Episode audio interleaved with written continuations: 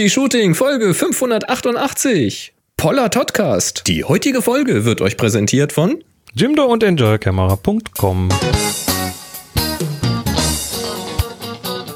Hier ist eine weitere Ausgabe von Happy Shooting, der Fotopodcast.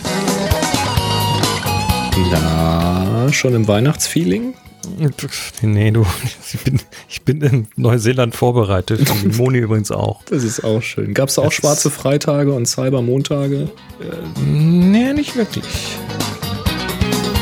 Und hier sind eure Moderatoren, Boris und Chris. Ja. Also, ich habe mich ja bei der Shopperei irgendwie zurückgehalten. Das, äh, Ja, ich auch total. Also, ich habe so ein paar Sachen, die ich dann nachgeguckt habe und die auch, also so Sachen, die ich im- generell auf der Liste habe. Mhm. Und aber immer so, ja, so ein bisschen warte, bis mal der Preis runterkommt. Und das war so bei ein, zwei Sachen hier so für, für den, für die Ha- Hausautomatisierung, so Fenstersensoren und solche Geschichten. Die waren Ah. plötzlich deutlich günstiger. Von wem hast du? Auch das ist dieses Elgato-Zeug. Elgato, Also wenn, hm. wenn du, wenn du Fenster aufmachst, dass dann der Heizkörper automatisch ausgeht. Ja, so. praktisch. So Zeug halt, das aber nicht jetzt irgendwie. Also ich suche mir da nicht was, was ich vielleicht kaufen könnte, sondern wenn dann überhaupt das. Ja, ich habe mich auch überhaupt nicht beeinflussen lassen. Ich habe halt jetzt einen neuen Kameragurt und ein neues Apple Watch Armband. Aber sonst ist alles gut.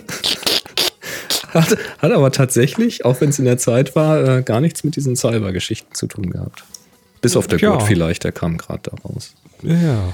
Außerdem muss ich mich immer wieder über irgendwelche Zusteller ärgern. Aber das ist ein ganz anderes Thema. Das kann man auch auf Twitter verfolgen. Genau, da folgt man einfach Ed Chris Marquardt und dann hat man Spaß mit, mit Hermes und DPD und wie sie alle heißen. ah, ja, ja.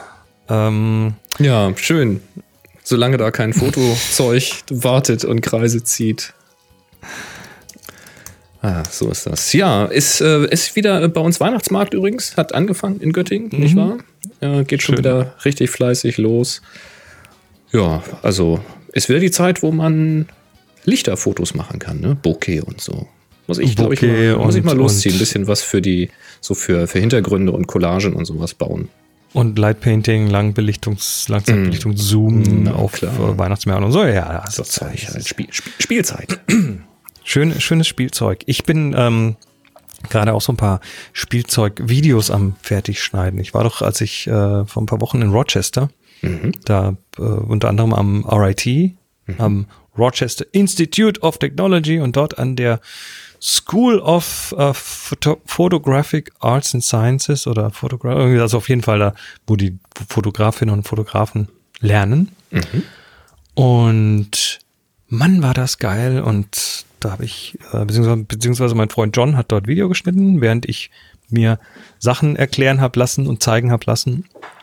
Und jetzt habe ich die letzten zwei Tage hier so richtig Zeit reingesteckt, das endlich mal hübsch zu machen und sollte jetzt die Tage rauskommen. Na, bin ich ja mal gespannt, ne? Cooles Zeug, also so, so, so Highspeed-Geschichten und von, von, von Highspeed-Fotografie über äh, bis, bis zum ähm, Rasterelektronenmikroskop. Geil. War echt geil. Also, äh, ja. Wer das jetzt hört, kann ja einfach mal. kombiniert. Highspeed mit dem Raster äh, Elektron. Genau. Also wer, wer das, wer das äh, sehen möchte, vielleicht ist es schon raus, wenn ihr die Sendung hört, auf, äh, auf meinem, auf meinem YouTube-Kanal. Folgen Sie Marquardt. jetzt. Äh, wo findet man dich auf YouTube? Slash Chris Chris Marquardt. Marquardt? Ganz klar. Slash Chris Marquardt ein Wort. Wunderbar. Kriegt man das hin. So, ähm, Ja, wir denn- haben heute wieder live. Ne? Heute ist der 27. November 2018 und wenn ihr live dabei seid und das heute bei euch auf dem Kalender steht, dann werft uns Fragen rein, zum Beispiel im Slack im Kanal HS Fragen. Da geht es auch rund um die Woche und wenn es etwas aktueller ist, dann auch auf Twitter mit dem Hashtag HS Frage. Ja, und dann gucken wir am Ende der Sendung. So schaut's aus. Apropos, Wir haben guck Nachträge. mal, wir haben Nachträge. Ganz viele Nachträge. Und zwar gibt's einen Nachtrag zu letzter Woche, Folge 587, ähm, Gewinner Helden. Ähm, da hatten wir ein Bild besprochen und zwar das Bild mit der Schraube und den Tropfen, die sich so um diese Schraube gewunden haben. Du erinnerst dich? Mhm. Da, also wir verlinken das auch gerne nochmal. Ich hatte hier irgendwo, hatte ich den Link, jetzt ist der Link weg. Schade, ich kann den nochmal raussuchen. Ähm, ja, der Jörg hat jedenfalls geantwortet dazu und schreibt, hallo ihr beiden, ich bin begeistert mit einem Handyfoto. Ach Quatsch, äh, ich bin äh, falsch. Gewinnerhelden ist nicht äh, das Tropfenfoto. Das Tropfenfoto haben wir auch noch einen Nachtrag. Da Helden unten. war was anderes. Helden war was anderes. Helden war die Küste, weißt du? Ähm, dieses äh, Küstenfoto. Links die Häuser, äh, rechts das Wasser. Ähm, tolle Stimmung und so weiter. Und da hat der Jörg geschrieben, ich bin begeistert mit einem Handyfoto gewonnen zu haben. Ja, die Kamera, die gerade dabei ist, ist die beste Kamera der Welt. Meine Pentax K3 lag im Auto. Vielleicht kann ich ja mit meinem Gewinn die Habe dabei Quote erhöhen, so dass auch Chris zufrieden ist. Äh, bei den dann sicher besser durchgezeichneten Wellen. Nun war es aber auch knapp in der Zeit, einen Tag vor Abgabeschluss. Das Smartphone bot mir alle Möglichkeiten. Aufnahme, Bearbeitung mit Snapseed und direkt hochladen bei Flickr. Ja, cool. Die Häuser stehen auf einer Näherung bei Heiligenhafen und dienen schon seit circa 100 Jahren als Wochenendhäuser der gut betuchten Bürger. Vor den Häusern ist sonst tatsächlich ein Strand, der aber nun bei Flut und auf landigem, was? Bei auflandigem Sturm überspült war sogar. Ähm, auch der rückseitige Weg war so nass, dass es nicht leicht war, an den Ort des Fotos zu gelangen. Vielen Dank für euren Podcast 321 Happy Platsch. Sehr schön. Ja, also Handyaufnahme und war trotzdem geiles Bild. Was heißt trotzdem? Sind schon geile Kameras da drin, oder? Also gerade so für Landschaften, naja, wenn du keine, keine Freistellung brauchst und so äh, Kameras und, und das ganze Tiefensensing mittlerweile und diverse Computational-Geschichten, das, da geht's gerade richtig ab. Voll cool. Ja. Also danke Jörg für die, für die äh, Erklärung nochmal. Nachtrag Nummer zwei von ja. Markus und Andreas. Ich lese mal vor, was der Markus schreibt. Und zwar ging es um die Kartenfunktion. Nochmal. Mhm. Hallo, kam leider erst jetzt dazu, einen Kommentar zu schreiben. Thema Lightroom und die Maps. Das hat wirklich was aufgerüttelt. Ne? Ähm, mhm. Ich persönlich nutze, jetzt muss ich mal hier klicken, genau. Ich persönlich nutze sie zwar nicht zum Geotaggen, dafür habe ich den Geosetter. Das ist also nochmal ein anderes Programm.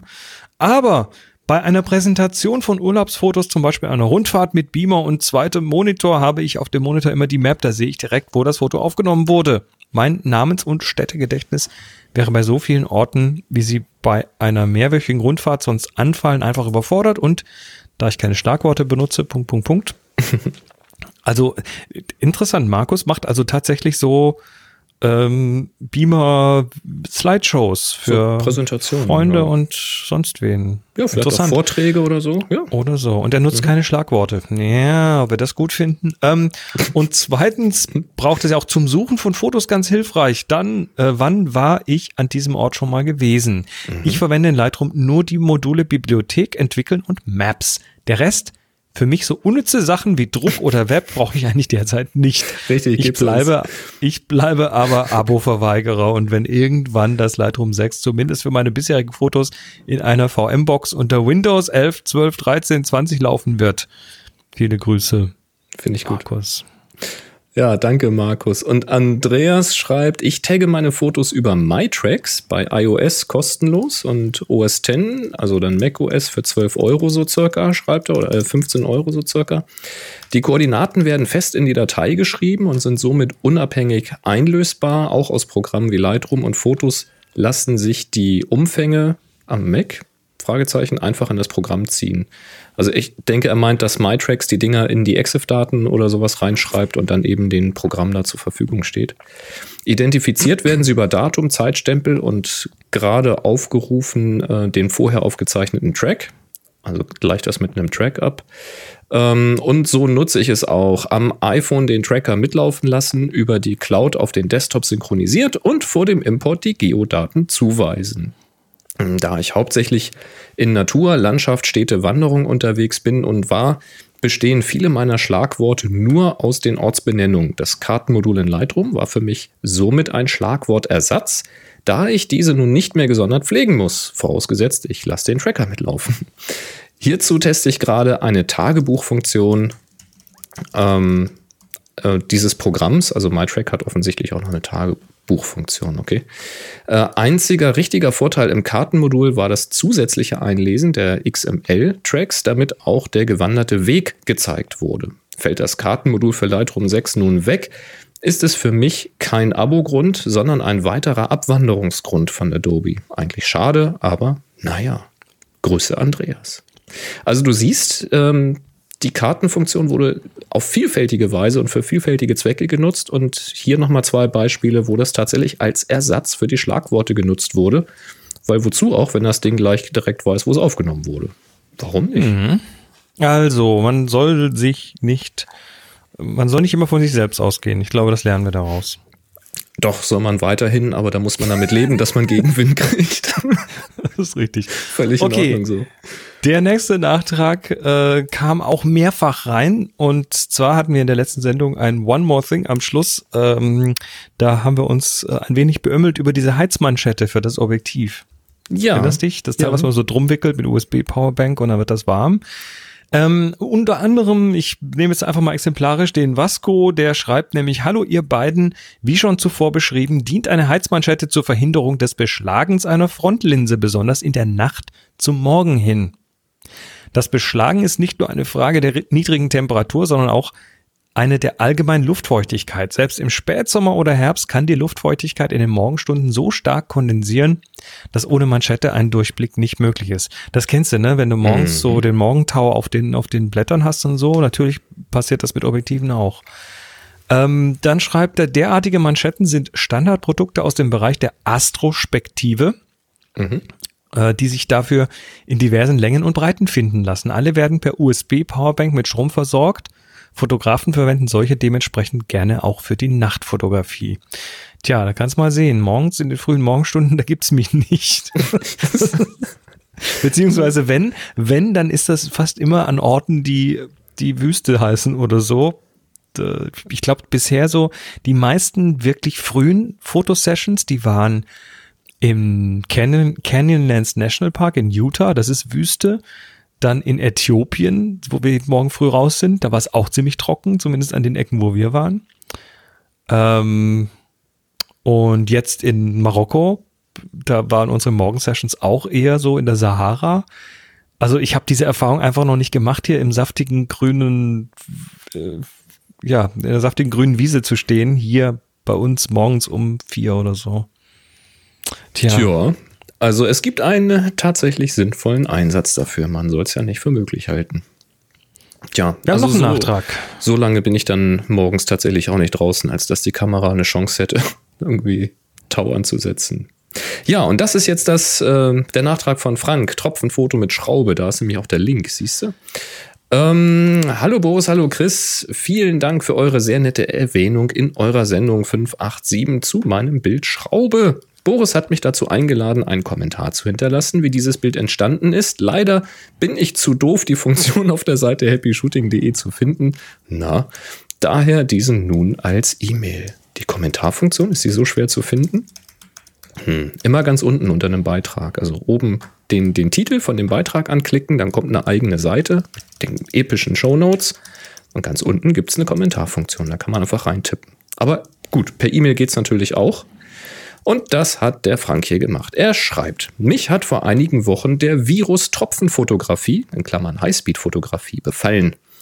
Die Schraube verwende ich als Fokussierhilfe. Die Tropfen werden durch Magnetventile erzeugt, die ich durch ein Steuergerät, ein Glimpse-Catcher von Claude aus Luxemburg, ansteuern kann. Für die Beleuchtung verwende ich Blitze mit einer sehr kurzen Abbrenndauer. Für dieses Bild waren sechs Blitzgeräte im Einsatz. Wow. Vier im Hintergrund, einen auf der linken und einen auf der rechten Seite jeweils hinter einer Acrylglasscheibe mit 45% Licht Lichtdurchlässigkeit, also ein Diffusor. Für die Farbe habe ich Farbfolien genommen. Hier ist also kein Photoshop im Einsatz. Cool. Ja, das als kurze Beschreibung für ein so spannendes Thema, über das man stundenlang sprechen könnte. Nochmal herzlichen Dank für euer Lob. Bis bald und eine gute Zeit für euch, der Frank. Ja, Hammerbild, finde ich. Und äh, ja, das kann ich mir schon vorstellen, wenn man irgendwie so eine Nische gefunden hat. Also gerade so Tröpfchenfotos, da ist ja auch, äh, das ist ja schon fast so Zen-artig, ne? Das musst du planen, da musst du ein Setup aufbauen, da musst du immer wieder schön sauber putzen, machen. Da habe ich, Licht da hab ich auch so ein ausblitzen. paar Sachen im, im, im Rochester Institute of Technology, habe ich so ein paar Sachen gesehen zu genau diesem Thema. Äh, die, die machen natürlich gerade in dem Photosciences Department, machen die relativ viel auch ähm, ja, computergesteuerte Fotografie. Also sowas wie das hier, ne? Du hast da ein, so ein Solenoid, also so ein, so ein, wie heißen die denn die auf Deutsch? Also so ein Teil, wo, wo du elektrisch einfach so einen Tropfen rausschicken kannst. Äh, per Heißkleber an die Seite von so einer Nalgene-Flasche ge gepappt, die dann irgendwo am Stativ oben hängt und aus einer gewissen Höhe dann halt einfach per Ansteuerung tropfen kann.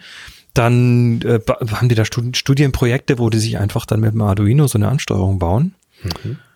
Also wirklich dann so, ja, wie du dir das vorstellst, du hast dann oben diese Flasche, da ist dann dieses, dieses Ventil dran. Äh, dann wird das vom Arduino quasi losgeschickt, das Tröpfchen, und dann wird genau, oder wird halt ausprobiert, wie lange es fällt, um dann, wenn der Tropfen unten aufkommt, äh, eben einen Blitz auszulösen. Mhm.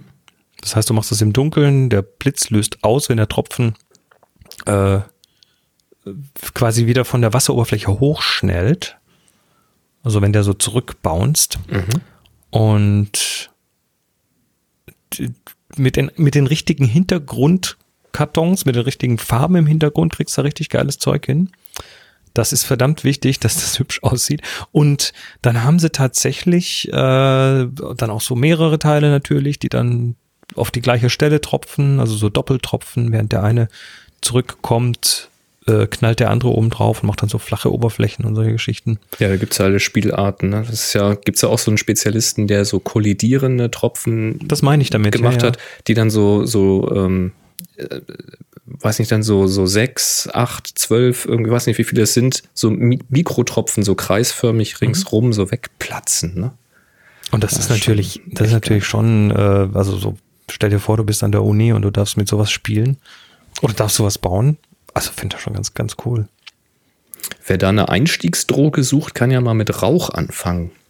So Rauch fotografieren, ne? also auch irgendwie im, im Dunklen und dann mit, mit Seitenlicht, also Streiflicht beleuchten, ganz schmales Streiflicht und Also Räucherstäbchen und Genau. Äh, und dann von rechts und links, aber so ganz flach das Licht kommen lassen. Genau, Also am besten mit so mit so zwei Pappen abschirmen, dass das wirklich nur so ein so ein Licht, ganz hauchscharf. ja so ein äh, ganz- Lichtband, so ein ja, Lichtband genau. ist, was da so quer durchgeht. Muss Das kriegst du dann durchschneiden quasi. genau kriegst du dann auch mit mit, mit Dauerlicht hin. So mit LED-Dauerlicht kriegt man das, glaube ich, Kann auch man auch ganz gut hin. Ja. Und dann hast du hinten dran aber einen schwarzen Karton, dass du einen richtig guten Kontrast hast, den hellen Rauch von einem schwarzen Karton. Mhm. Und ganz fancy ist es, wenn man die dann noch invertiert. Ja, das sieht dann immer sehr abgefahren aus. ja. Einstiegsdroge Rauch, das wird ein Titel, glaube ich. ähm, Nee, aber das, das ist halt so äh, als Setup, das ist halt schon verdammt ähnlich, so an Aufwand, so für Beleuchtung. Damit kann man mal loslegen. Man muss auch blitzen, im Dunkeln arbeiten und kriegt schon sehr coole Ergebnisse, die wenig planbar sind. Also, Wie der Rauch dann so weht, das kannst du halt nicht vorhersagen. Und das mit den Tröpfchen, das ist ja dann noch eine Stufe drauf, ne? so mit Wasser und wieder sauber machen und Timing und so. Aber vielleicht kann man mit Rauch mal starten. ähm, ja. Und auch ein Ding, was wir da gemacht haben, da gibt's dann auch ein Video davon, ist äh, so das klassische äh, Ballonplatzbild. Also du hast einen Ballon und du löst halt dann auch im Dunkeln einen Blitz aus, wenn der den Ballon hört. Mhm. Und wenn du das richtig timest, also auch vom Abstand dann des Mikrofons, äh, du kannst ja quasi durch den Mikrofonabstand kannst du dann das Timing gut machen ähm, und hast dann im Ballon ein bisschen Wasser drin, nicht viel, nur so ein kleines, so ein paar Tröpfchen. Okay. Dann hast du in dem Ballon so ein, so ein sehr, ja, so ein, so ein gut gesättigte Feuchtigkeit im Ballon. Und in dem Moment, wo der platzt, entsteht halt für einen Bruchteil einer Sekunde so ein bisschen Nebel. Ah, weil das so verwirbelt wird durch die Schallwellen dann, oder was? Nee, weil der Druck einfach absinkt. Ach, okay, durch, den, das durch, reicht schon. den, durch den Druckabfall. Aber nur wirklich nur unglaublich tausendstel Sekunde Peng hast du so ein Okay. klein bisschen Nebel, der dann quasi die Form des Ballons noch zeigt und auch so ein paar Wassertröpfchen dann, weil du halt vorher ein bisschen Wasser reingetan hast. Und das Ganze dann kombiniert mit ein bisschen äh, gutem Gesichtsausdruck und dir selber mit drauf, ähm, dann, dann hast du mein aktuelles, warte mal, wo ist es denn? Ja, genau, hast du meinen aktuellen Twitter-Avatar. Der ist dann nämlich rausgefallen aus dieser Aktion. Ah, ich rufe ihn gerade mal auf. Das war echt eine geile Ah, Sache. Das, war, klar. Da, Mhm. das haben wir richtig mit der Klasse gemacht. Also da war ich dann quasi dabei, wie er so eine Einführung in dieses Thema gegeben hat vor neun Studentinnen und Studenten. Und äh, wir haben uns da quasi so ein bisschen eingeschlichen, äh, bisschen mitgefilmt und ja, also Wunderbar. Klasse Aktion, macht echt Spaß. Vor allem, wenn du sowas in der Gruppe machst, dann geht da natürlich auch was. Ja, cooles Zeug. Schöne Projekte. Ähm, War echt gut, ja. ja.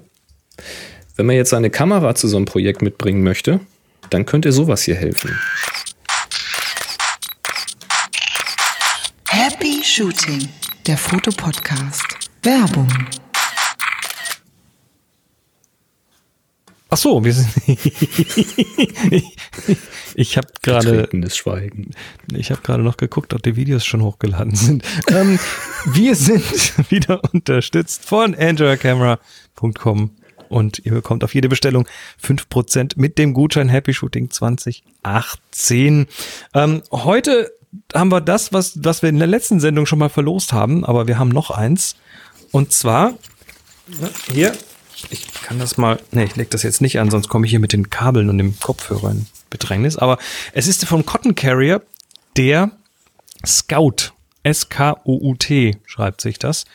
Ähm, das ist ein, ein, ein Brustgeschirr, an das du eine Kamera dran machen kannst. Mhm. Habe ich ja hier Und- gehabt und auch schon mal ausprobiert. Ich hatte schon mal diese Cotton Carrier Geschichten, aber mir waren die damals immer so ein bisschen, ja, da musste so, so rucksackmäßig über beide Schultern drüber und das war so ein bisschen einengend. Aber die haben jetzt so ein Teil, was nur noch über eine Schulter geht und damit zum zweiten Gurt hinterm Rücken rum quasi befestigt wird. Also das sitzt einfach äh, richtig gut. Und du hast dann vorne, vorne auf der Brust quasi so eine Platte. Das ist so ein zugenähtes, weiches Ding, aber innen drin so eine recht stabile Platte. Mhm, damit Mit es so nicht einem- durchdrückt. Mhm. Genau, damit das nicht durchdrückt, auch bei schweren Kameras. Und dann hast du hier so ein, so ein, so ein bajonettförmiges Ding und ein entsprechendes Gegenstück, was du dir an die Kamera machst. Und dann hast du, also es geht auch unterm Rucksack übrigens, weil das tatsächlich äh, nicht, nicht stört an der Stelle. Und es geht relativ schnell ran und weg. Also das ist so ein paar Sekunden, dann ist das dran und auch wieder weg. Gutes Schulterpolster oben dran. Und äh, ja, du hast ja eben vor deinem, vor deinem, vor deiner Brust dann diese Kamera hängen, auch mit größeren Objektiven und das ist super stabil. Kommst richtig schnell an das Ding ran. Und äh, du hattest gesagt, du hast dich, hast dich gefragt, wie das Ding lockt, weil da ist jetzt kein Mechanismus mit irgendeinem Genau. Schieber oder sowas dran. Genau, wie Und, wird die äh, Kamera gesichert? Und das ist pfiffig gelöst. Das ist sehr gut gelöst, weil du hast im Prinzip, ja, so eine, du schiebst da so eine Scheibe rein, aber diese Scheibe ist nicht ganz rund. Mhm. Die ist, äh, die ist so leicht oval. Das heißt, du musst die Kamera so ein bisschen drehen, dann kannst du sie auch rausziehen. Genau. Und damit ist sie im Prinzip fix, wenn sie hängt und wenn du sie nimmst, dann drehst du sie eh ein Stück und dann kannst du es einfach rausnehmen. Also das funktioniert richtig gut. Das, das ist der Witz, weil ich habe das auch ausprobiert und habe gedacht, wie, wie, wie mag das wohl funktionieren? Und dann habe ich einfach nach Anleitung dieses äh, kleine Runde, so einen, so einen schwarzen Böppel unter die Kamera geschraubt. Und dann ist es tatsächlich so, wie du die Kamera normal hältst, wenn du sie dir vor die Brust hängen würdest, geht das da rein. Und wenn du sie dann loslässt, wird sie eben durch die Schwerkraft, einfach durch den, durch den Schwerpunkt mit dem Objektiv an der Kamera automatisch gedreht und dann fällt sie auch nicht mehr raus. Und wenn du sie wieder greifen willst zum Rausziehen, dann drehst du sie automatisch wieder. Also es ist echt, hat, fand ich lustig. Also hätte ich nicht erwartet. Genau, Anwendungszweck für das Ding ist natürlich, wenn du, wenn du dich viel bewegst, zum Beispiel ähm, rumkletterst oder rennst oder sowas, dann kannst du damit eine Kamera ziemlich stabil halten. Oder wenn du immer irgendwie mit dem Fahrrad noch ein Stück weiter fährst, dann hast du es vorne vor der Beispiel. Brust hängen. Genau, das schlackert also nicht stößt, um. Das stößt da nicht ans stabil. Bein, wenn du es an, an, ähm, an einem Hüftgurt hast, dann ist es vielleicht störend beim Fahrradfahren. Genau, so von der Größe her, also Spiegelreflex oder auch äh, spiegellose Kameras passen da super drauf. Und dann hast du noch so ein, ja, noch, noch, so, ein- noch so ein Beutel dabei, der, äh, wo du noch Zeug reintun kannst. Du kannst, glaube ich, das ganze Ding da irgendwie reintun. Kannst du übrigens Transport. an diese, an diese Brustplatte, da ist hinten auch noch ein Reißverschluss, da ist ein Fach hinter. Da kannst du zum Beispiel noch dein Smartphone reinstecken oder ein bisschen Geldscheine reinstecken oder so Zeug. Das extra Ich guck nochmal gerade, ob da schon was drin ist. Nee, ist nichts drin. Kein Schade. Handy drin. Hm. Verdammt. Nee, also schaut euch das Ding an. Der Cotton Carrier Scout gibt's, den gibt's jetzt bei Enjoy Camera 5% auf die Bestellung mit Gutschein Happy Shooting 2018 und wir sagen herzlichen Dank für die Unterstützung. Ja, ganz großes Dankeschön. Jetzt haben wir einen Hinweis. Ganz brandaktuell. Genau, Rolf hat mich nämlich heute angeschrieben. Und äh, es ist heute der 27. November. Wir haben es letzte Sendung schon angekündigt. Am 2. Dezember ist in Darmstadt die Fotobörse. Und Rolf, und wir hatten ja angeregt, mach doch mal ein Hörertreffen. Und das machen die jetzt auch. Und der Rolf bittet darum, da, darauf nochmal hinzuweisen. Könnt ihr vielleicht heute Abend in der Sendung darauf hinweisen, dass wir am, Sam am Sonntag im Rahmen der Fotobörse in Darmstadt ein kleines Happy Shooting Treffen veranstalten. Treffpunkt 12 Uhr in dem Teil der Mensa Lichtwiese, der nicht mit Fotozeugs belegt ist. Äh, da gibt's ein paar Ecken. Ähm, der, er schreibt, er könnte vielleicht sogar einen kleinen Audiokommentar dazu machen. Ähm, das jetzt für die Ankündigung nicht, aber macht bitte einen, wenn ihr dort dann irgendwo vielleicht zusammen Mittag esst oder so. Ja, hallo. Kurz aus Smartphone raus, was aufnehmen. Genau, das wäre Was schon habt ihr ganz da cool. gesehen? Was habt ihr angeguckt? Seid ihr dem Kauffieber erlegen, dem Gassyndrom? Erzählt mal ein bisschen was. Ja, dann habe ich ihn noch gefragt, äh, wie viele denn kommen und wie man sie denn erkennt. Ne? Ja, sehr wichtig, Viele Leute. Ja. Rolf meinte dann der Kai, der kommt als Erkennungszeichen mit einer Großformat am Selfie-Stick. Ach, ich glaube, Nein, das war nur ein natürlich Scherz. nicht. Ne? Das war nur ein Scherz. Wobei, Ähm, es sind so bisher so fünf Leute ungefähr. Und äh, er sagt, er hätte, er hätte einen roten Schirm, den er dann hochhalten kann, so zwischen 12 und 12 Uhr 10, dann wird der Arm lahm. Also schaut mal äh, rum, ob irgendwelche Leute vielleicht äh, nach Happy Shooting aussehen. Vielleicht hat jemand ein Happy Shooting T-Shirt an oder Rolf hat einen roten Schirm dabei. Einfach mal an, anquatschen. ja, oder Wir- druckt euch ein kleines Happy Shooting Logo aus und haltet das hoch. Wie auch immer, das kriegt ihr schon hin. Wir freuen uns, wenn ihr uns was schickt und wir packen nochmal den Link zur Fotobörse in die Show Notes, weil in Darmstadt ist es ja, äh, ja, es, es, ist, es ist ein Event, der lohnt sich auf jeden Fall, wenn man analog unterwegs ist, weil da einfach ganz viele Händler ganz viele tolle Sachen verkaufen. Viel gebrauchtes Equipment und so. Ah, schon ganz cool. Rolf ist quasi der Schirmherr. Gut. so, so kriegen wir das hin. Der Volker hatte eine interessante Frage. Der schreibt, es geht um ein altes Blitzgerät. Ähm, lieber Boris, lieber Chris, ich habe seit circa sechs Monaten eine 750D und beschäftige mich auch erst seitdem mit der Fotografie und Happy Shooting. Ja, herzlich willkommen, Volker. Vor kurzem habe ich bei, meinem, bei meinen Eltern den Aufsteckblitz, der im Anhang beigefügt ist, gefunden. Hier schiebe ich kurz ein. Chris, du kannst mal in die Dropbox gucken. Und zu der Folge, da siehst du das Foto und alle anderen dann in den Show Notes auf happyshooting.de Folge 588. Da werde ich die mit reinlinken. Ähm, der Blitz funktioniert meistens, jedoch habe ich noch nicht ganz verstanden, wie ich ihn einstellen muss. Könnt ihr mir die Skala am Blitz erklären? 321 Happy Shooting, euer Volker. So, jetzt muss ich dazu sagen, das ist wirklich ein altes Schätzchen. Der ähm, hat schon fast Museumscharakter. Das ist ein Aquatronic 202. Und der hat keine Leistungssteuerung. Also den kann man nicht einstellen. Der blitzt halt. Also der hat nur einen Synchron ähm, äh, Dingensbums da Anschluss. Also äh, wie sagt man den Pin Dingens? Also weißt was ich meine? Also der blitzt halt. Ähm, aber der blitzt immer gleich hell. Und die Skala, die dient jetzt dem Fotografen quasi als ja als äh, als Ratgeber. Da stellt man nämlich äh, rechts den ISO-Wert ein, also ASA entspricht ISO, das äh, Ja. ist das gleiche, bloß in Deutsch. Und ähm, äh, das ist natürlich früher mit der, mit der Filmpatrone festgelegt gewesen. Also wenn man in seine Spiegelreflex dann einen Film reingelegt hat, dann hatte der Film ja einen ASA 100 oder 200 oder 400. Das stellt man da ein und wenn man das da dreht, dann wird auch auf der linken Seite diese Skala gedreht. Und da ist jetzt eine Entfernung angegeben, also in verschiedenen Abschnitten, Meter 50 bis 2 Meter, 3 Meter, 5 Meter, was weiß ich, bis 10 Meter. Und dabei steht dann eben, mit welcher Blende man mit dieser, bei der Entfernung arbeiten sollte, mit dem gewählten ISO-Wert. Und in dem Foto zu sehen ist jetzt gerade eingestellt ISO 400. Und da zeigt die Skala dann zum Beispiel an, wenn das Motiv sich in 10 Meter Entfernung befindet, dann muss man eben mit Blende 4 arbeiten. Ist das Motiv näher dran, also zum Beispiel bei 2 Meter, dann sollte man auf Blende 22 abblenden, damit es nicht überbelichtet wird. Das ist erstmal so die Maßgabe. Ganz logisch, auch sehr archaisch. Also wenn du dir heute überlegst, du hast heute diese TTL-Geschichten oder ETTL, ITTL, wie auch immer, die erstmal einen Vorblitz schicken und dadurch erstmal gucken, was die, wie viel Licht von den nahegelegenen Sachen zurückkommt und dann entsprechend die Belichtungszeit variieren, um dann den Hintergrund unabhängig vom Vordergrund zu belichten und so weiter.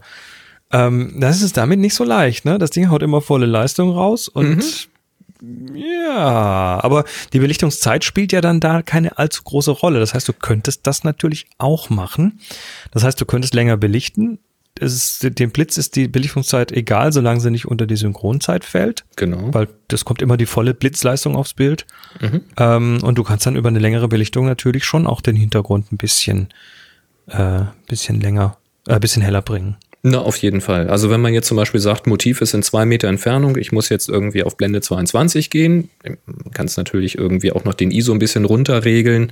Ähm, also da musst du dann halt durchrechnen. Ne? Wenn du dann äh, von ISO 400 auf 200 gehst, dann machst du ja deine Kamera unempfindlicher um eine Blendenstufe und dann kannst du halt von Blende 22 auf 16 gehen. Wenn du dann auf 100 gehst, dann kannst du halt von 16 auf 8 gehen. Ähm, nee, auf 11. So, sorry, mein Fehler. Auf 11 gehen. Ähm, also damit kann man da ein bisschen rumspielen. Und natürlich kannst du dann sagen, oh, jetzt säuft aber der Hintergrund irgendwie ab, weil das Umgebungslicht hat keine Zeit, in die Kamera zu gelangen. Dann musst du halt dann länger belichten.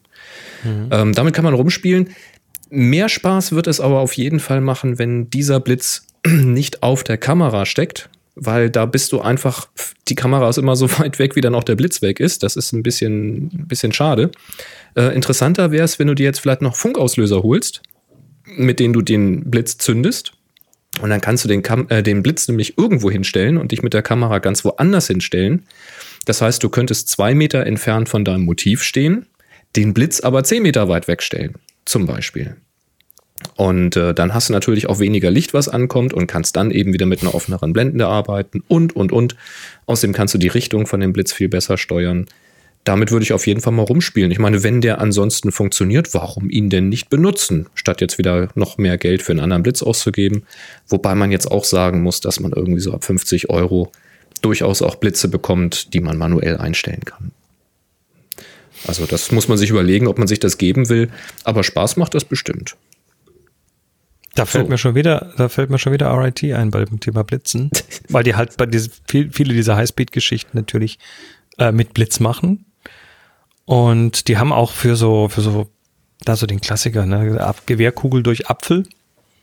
Also Ding, was sich richtig schnell bewegt, haben die auch Blitze, die irgendwie Millionstel Sekunde oder schneller sind. Mhm. Also die wirklich äh, lahmarschig sind. Für diese Ballongeschichte äh, haben wir aber einen normalen Studioblitz verwendet.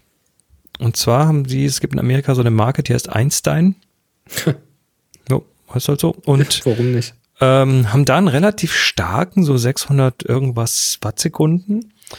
Und äh, wenn die den auf niedrigster Leistung fahren, dann hat der auch irgendwie so eine 20.000 Sekunde oder, oder ein bisschen schneller. Mhm. Und das reicht noch nicht ganz, um so einen platzenden Ballon wirklich einzufrieren.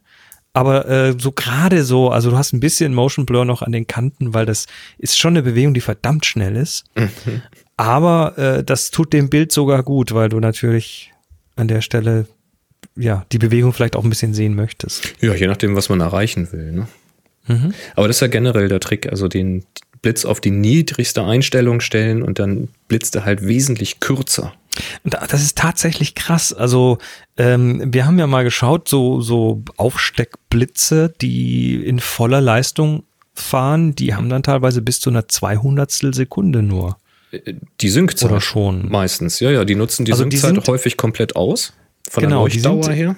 Die sind so lange an und äh, sind sogar noch länger an, äh, weil der Blitz ist nicht an und dann wieder aus. Also das ist keine rechteckige Geschichte, sondern das ist wie so ein Dreieck. Ne? Der, hm, der wird ganz, hm. ganz kurz sehr hell, aber der klingt dann ab und während dieser Abklingzeit ähm, wird er halt kontinuierlich dunkler über einen gewissen Zeitraum. Und das kann je nach Blitz schon mal eine halbe Sekunde sein.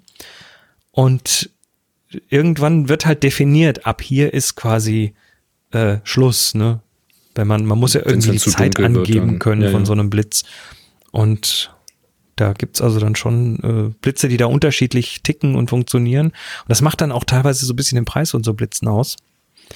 Aber du kannst eben in dem Fall tatsächlich behelfen, indem du so ein, also die nehmen dann einen sehr starken Blitz und fahren den auf niedrigster Leistung und dann ist der auch kurz genug für die meisten Experimente. Hm. Also das ist tatsächlich mit diesen Aufsteckblitzen, mit diesen Systemblitzen äh, ziemlich faszinierend, was für kurze Zeiten man da rauskriegt. Das, mhm. äh, weil der Blitz ist an sich immer gleich hell. Also die, die, diese Blitzröhre, die da drin ist, die kann nicht heller und dunkler blitzen. Die blitzt immer gleich hell. Aber wenn man eben dann nicht mit der vollen Leistung arbeitet, dann blitzt er eben kürzer. Das heißt, der wird schon vorher wieder abgeschaltet. Und bei den niedrigsten Leistungen, da wird er im Grunde genommen schon abgeschaltet, bevor er überhaupt die volle Leistung erreicht hat. Wird er gewirkt. Der Kai verlinkt gerade im Chat noch einen Profoto Pro 10 das mhm. ist ein Blitz von, ja, von der Firma Profoto, der bis zu einer 80.000 Sekunde runterkommt. Respekt. Respekt, ja. Nun gut. Ja, schön. Ja, Geschwindigkeit ist auch ähm, ein Faktor im nächsten Thema. Es geht nämlich um Canon 5D-Kameras und das Verstellen des Autofokuspunktes mit dem Joystick auf der Rückseite. Machst du sowas? Äh, ja, mache ich durchaus. Also mit der Mark, Mark 3 nicht.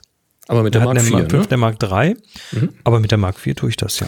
Das Problem hier ist auch mit der Mark 4 da, soweit ich gelesen habe, wenn es denn ein Problem ist, und auch mit der 5DS.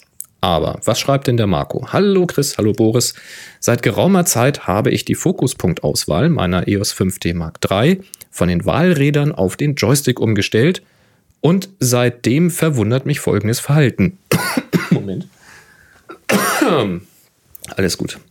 Ähm, wenn ich den Ausleser, den Ausleser, wenn ich den Auslöser halb herunterdrücke, bleiben mir circa vier Sekunden, um den Autofokuspunkt mit dem Joystick zu verschieben. Danach scheint der Autofokus in eine Art Ruhezustand zu gehen. Nun muss man erst wieder einen Knopf drücken, um diesen aus, dem Ruhe, aus seinem Ruhezustand zu erwecken und wieder zugriffsbereit zu machen. Dies verwundert mich deshalb, weil das obere Display, also das Schulterdisplay, noch sehr aktiv aussieht und diesen Ruhezustand nicht anzeigt. In dieser Reihenfolge ist das an sich kein Problem, aber wenn man auf die Schnelle ein paar Kinder fotografiert und den Fokuspunkt verschieben möchte, ist das ein großer Zeitverlust.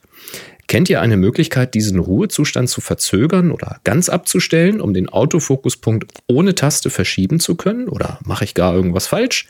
Vielen Dank schon mal im Voraus für die Besprechung meiner Frage. Viele Grüße aus Stuttgart 321 Happy Shooting. Der Marco. Tja, und da habe ich gedacht, das ist ja komisch. Dann habe ich mal ein bisschen gegoogelt. Und tatsächlich, das ist so. Und zwar bei der 5DS, wie gesagt, bei der 5D Mark IV. Müsstest du das nachvollziehen können, Chris? Ja, warte ähm, mal, ich, geh mal, ich hol die mal kurz. Sekunde, hol sie mal. Sekunde. Sekündchen, Sekündchen. Hier ist sie. Dann muss ich mir wieder den Kopfhörer ja, Also das beschreiben viele, dass du also entweder den Auslöser halb antippen musst, also so, als ob du halt das äh, Belichtungsmessungssystem auch aktivierst, um die Fokuspunkte mit dem Joystick verschieben zu können. Oder eben hinten mal kurz auf die, ähm, die Autofokus-Taste zu drücken, um dann verschieben zu können. Und ansonsten lockt der den äh, den Joystick. Ja, das, das tut der. Ja, also du hast, äh, Marco, leider keine Chance, das irgendwie abzustellen. Es gibt da irgendwie keinen versteckten Menüeintrag oder ähnliches, sondern das ist tatsächlich ein wohl gewolltes Verhalten. Ähm, wir können gerne mal ein Thread verlinken zu DP Review, wo das auch diskutiert wird in Englisch.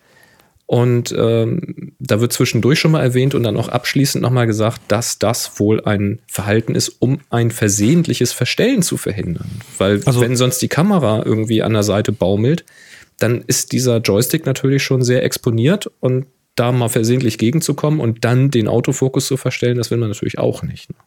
Also das wird in dem Moment, wird das gelockt, wenn im Display an den Rändern diese, diese hellen grünen LEDs ausgehen. Also da, wo die Zeit und das äh, andere Zeug steht. Hm. Das wird ja nicht als, als äh, Text auf dem Display eingeblendet, sondern am Rand davon. Mhm. Und wenn das ausschält, um wahrscheinlich Strom zu sparen, dann wird auch gleichzeitig der Autofokus gelockt. Ja, und der Handgriff ist dann halt kurz den äh, Auslöserknopf anzutippen und dann, aber das geht ja alles mit einer Hand. Insofern, also ich habe das bisher noch nicht als wirkliches Problem wahrgenommen. Ich, ganz im Gegenteil, ich finde es ich find's fast ganz sinnvoll, weil, äh, weil ich tatsächlich gern mal an solche Dinge rankomme. Also für meine Arbeitsweise ist es jetzt nicht wirklich störend. Tja, ist, ist so. Aber ist einfach so. Kannst du, kannst du erstmal nichts dran machen. Ich könnte jetzt gucken, Kannst du eine Petition 5D starten? Mark, soll ich gucken, ob es bei der Mark 1 auch schon so ist? Ähm, weiß Ist das ich jetzt von nicht. Interesse? Glaube ich nicht. Ne? Nicht wirklich. Ich hab's, ich hab's auch erst so vor, vor ein, zwei Jahren tatsächlich mal angefangen, mehr mit dem, äh, mehr den Fokuspunkt zu verschieben. Und da mag ich übrigens mittlerweile die neueren Kameras echt, weil A, kriegst du den relativ schnell verschoben und zum anderen äh, gibt's ein Setting, wenn du die Kamera von quer auf Hochformat drehst, dass die Fokuspunkt-Richtung beibehalten wird. Also angenommen, du machst ein Porträt, du hast die, Augen über der Mitte. Ja, dann hast du den Fokuspunkt auch irgendwo über der Mitte, weil du willst auf die Augen fokussieren. Und jetzt sagst du, oh, und jetzt machen wir noch mal kurz im Hochkant, Ja. drehst die Kamera und dann ist er wieder in der Mitte, o- oberhalb der Mitte. Oh, also der, das verstehe. Er bleibt dann nicht dreht irgendwie sich quasi rechts oder links von der System. Mitte, sondern er geht dann mit nach oben. Ja, das Genau. ist pfiffig. Mhm. das fand ich richtig cool, weil das hilft mir tatsächlich ganz oft, wenn ich sage, oh, ich will den Schuss nochmal, aber bitte nochmal in einer anderen Orientierung und das, ja, das hilft dann. Das siehst du. Und wenn du dann noch den neuen Blitz von Canon hast, dann auf der Kamera drauf, dann dreht der sich auch in die richtige Richtung. Ist das nicht cool? Ja, dann äh, nee. ich weiß, ich äh, nein. Nein, Nein, das Ding kommt mir nicht auf die haben. Kamera. Da muss man mir jetzt schon ganz viel Geld bieten, damit ich das Ding auf die Kamera packe und es dann auch noch gut finde. Ja. Also Marco, leider keine Lösung, aber äh, eine klare Aussage mit vier Buchstaben ist so. Ähm, Christian hat eine sehr interessante und etwas länglichere Frage gehabt. Deswegen haben wir die hier mal zum Thema genommen. Und jetzt ist übrigens gerade wieder mein Workflow eingefroren. Kennst du das? Was? Nee, bei mir friert das nicht ein. Aber ich kann ja mal die Fang, fang, mal, Christians äh, fang mal Frage Vorlesen. Ich vorlesen. Servus, ihr Dealer. Kurze Vorstellung meinerseits. Ihr müsst, müsst ihr nicht vorlesen, außer ihr findet, es hat Unterhaltungswert. Ich löse das jetzt vor. Fand, fand ich schon, doch. Ich habe Happy Shooting vor ein paar Jahren durch Holgi kennengelernt, während ich damals für das Archiv des Münchner Stadtmuseums vier Euro-Paletten mit Dias, circa 800.000 Stück sortiert und zur Langzeitarchivierung umgepackt habe. Yay. 800.000 Dias ist nicht schlecht. Habe ich euren Podcast über mehrere Wochen bis zum damaligen Stand komplett chronologisch nachgehört. Das hat mir mit Sicherheit geschadet. Ich weiß nur nicht genau, ob es die Überdosis Happy Shooting oder die Dias oder die verhängnisvolle Kombination aus beidem war. Hoi, hoi, hoi, hoi, hoi. 800.000 Dias sortieren und zur Langzeitarchivierung umpacken. Alle Achtung, Respekt nochmal. ähm, seitdem bin ich voll drauf und brauche wöchentlich meinen Stoff von euch, aber ich habe mich in den letzten Monaten so weit rehabilitiert, dass ich zumindest wieder schreiben kann. Ich mache seit Jahrzehnten Fotos, früher analog, heute digital, allerdings waren Videos nie so mein Ding. Inzwischen haben wir auch Kinder und meine Frau nötigt mich dazu, sie nicht nur zu fotografieren, sondern auch Videos von ihnen zu machen. Also mache ich kleine Videoschnipsel von meinen Kindern in allen Entwicklungsstadien. Das Ganze hat eher Dokumentationscharakter, das heißt, ich schneide da nichts zusammen oder bearbeite irgendwas nach. Jetzt die Fragen. Wie verwaltet ihr Videos? Fotos sind klar. Lightroom an, Import starten, Tee machen, duschen gehen, bla bla bla. Lightroom scheint mir jedoch keine gute Wahl bei Videos. Zumal ich sehr oft Fehlermeldungen von Lightroom erhalte, weil es mal wieder beim Import irgendein Codec nicht kennt. Dazu kommt, dass Videos keine EXIF-Daten haben. Das heißt, sobald man sie schief ansieht, weiß man nicht mehr, was, wann das Video entstanden ist. Wie macht ihr das? Von Hand in eine Ordnerstruktur kopieren oder habt ihr ein tolles Programm, das ich noch nicht kenne? Äh, danach kommt noch eine Frage, aber machen wir erstmal die erste Frage. Ähm, du bist ja Vlogger und ich bin jetzt auch gerade wieder fleißig am Videoschneiden. Also wir haben, glaube ich, beide was dazu zu sagen. Du benutzt doch sicher Lightroom für deine Video. Nee, habe ich tatsächlich mal versucht. Also das, man kann in Lightroom ja auch seine Videos importieren. Codec-Fehler hatte ich bisher noch nicht, aber das ist ein guter Hinweis, ein Grund mehr, das nicht zu tun. Ähm, der Vorteil war tatsächlich, da hatte ich mal ein bisschen mit experimentiert, dass du die Videos auch in Lightroom bearbeiten kannst. Das heißt, du kannst tatsächlich ein Preset, was du für Fotos gebaut hast, ähm, auf ein ganzes Video anwenden, das Ganze da rausrendern. Das ist nicht besonders schnell, aber funktioniert. Und du kannst im Quick Edit auch Videos äh, zumindest mal in, Zuschneiden in, zuschneiden. Du kannst sie in äh, Belichtung und Kontrasten und Farbsättigung, ähm, zumindest die Grundgeschichten kannst du da auch Mhm. bearbeiten. Also das wäre im Grunde genommen gar nicht schlecht gewesen, so für einen Vlog, auch so ein bisschen, um so einen Look da reinzubringen. Habe ich dann aber nicht gemacht, weil tatsächlich, das hat sich, also kontextmäßig passte das bei mir nicht zusammen. Also die Fotos, die ich in Lightroom habe, das, das kollidiert dann einfach inhaltlich auch mit den Videos und ist dann immer nervig, die dann wieder rauszusuchen und es ist dann nicht besonders schnell und dann explodiert mein NAS mit den ganzen Videos da drauf und die, die, die Online, das Online-Backup, da muss ich die ganzen Videos nicht hinladen und alles ein bisschen schwierig, deswegen habe ich gesagt, das mache ich nicht. Ähm, was ich dann gemacht habe, ist folgendes. Ich ähm, habe mit Final Cut Pro 10 gearbeitet, also auf dem, auf dem Apple, mit dem Apple Final Cut Programm. Das kann mit mehreren Bibliotheken umgehen. So nennt sich da irgendwie so ein, eine Datei, wo eben die ganzen Videos drinne archiviert werden. Das ist im Grunde genommen auch nur eine Verzeichnisstruktur, um die man sich aber nicht selber kümmert, sondern es tut die Software und gegenüber dem Betriebssystem sieht das aus wie eine Datei. Und äh, da liegen dann die Originale drinne, da liegen vielleicht auch schon mal irgendwelche gerenderten äh, Proxy-Files oder Previews und irgendwelche Metadateninformationen drinne. Und ich habe mir dann halt ja so Projekte angelegt. Das war jetzt hier bei meinem Vlog, den ich gemacht habe, war das dann so, dass ich da tageweise halt ähm, ein Projekt angelegt habe und habe ich da die Sachen drinne gesammelt. Wenn das Video fertig war, lag das auch in diesem Projekt. Und ähm, dann habe ich immer so schubweise ein paar Projekte genommen und auf eine externe Platte verschoben. Das geht dann da relativ einfach in Final Cut, indem man ein zweites Projekt parallel öffnet. Da kann man so mehrere Dateien aufhaben. Und dann kann man in Final Cut per Drag and Drop aus einem Projekt ins andere verschieben. Und wenn das auf einer anderen Platte ist, dann dauert es halt einen Augenblick. Das zeigt er einem ja an. Ja, und dann liegt das alles auf der anderen Platte. Und der Vorteil ist jetzt, wenn ich diese andere, diese externe Platte an den Mac anschließe, äh, egal an welchen Mac, und ich öffne dann mit Final Cut Pro 10 dieses äh, Archiv oder dieses, äh, ja, diese Bibliothek, die dann auf dieser Platte liegt, dann sind alle Dateien da, die Projekte sind da, die Schnitte sind da, die Metadaten sind da. Das ist relativ praktisch, aber so wie eben bei Lightroom ist das dann eben auch mehr oder weniger proprietär. Das heißt, wenn dann Final Cut Pro 10 das nicht mehr ist oder also nicht mehr weiterentwickelt wird oder ich das nicht mehr nutzen will, dann habe ich das Problem, mich durch diese ähm, versteckte Ordnerstruktur durchzuwühlen und nach irgendwelchen kryptischen Dateinamen zu suchen.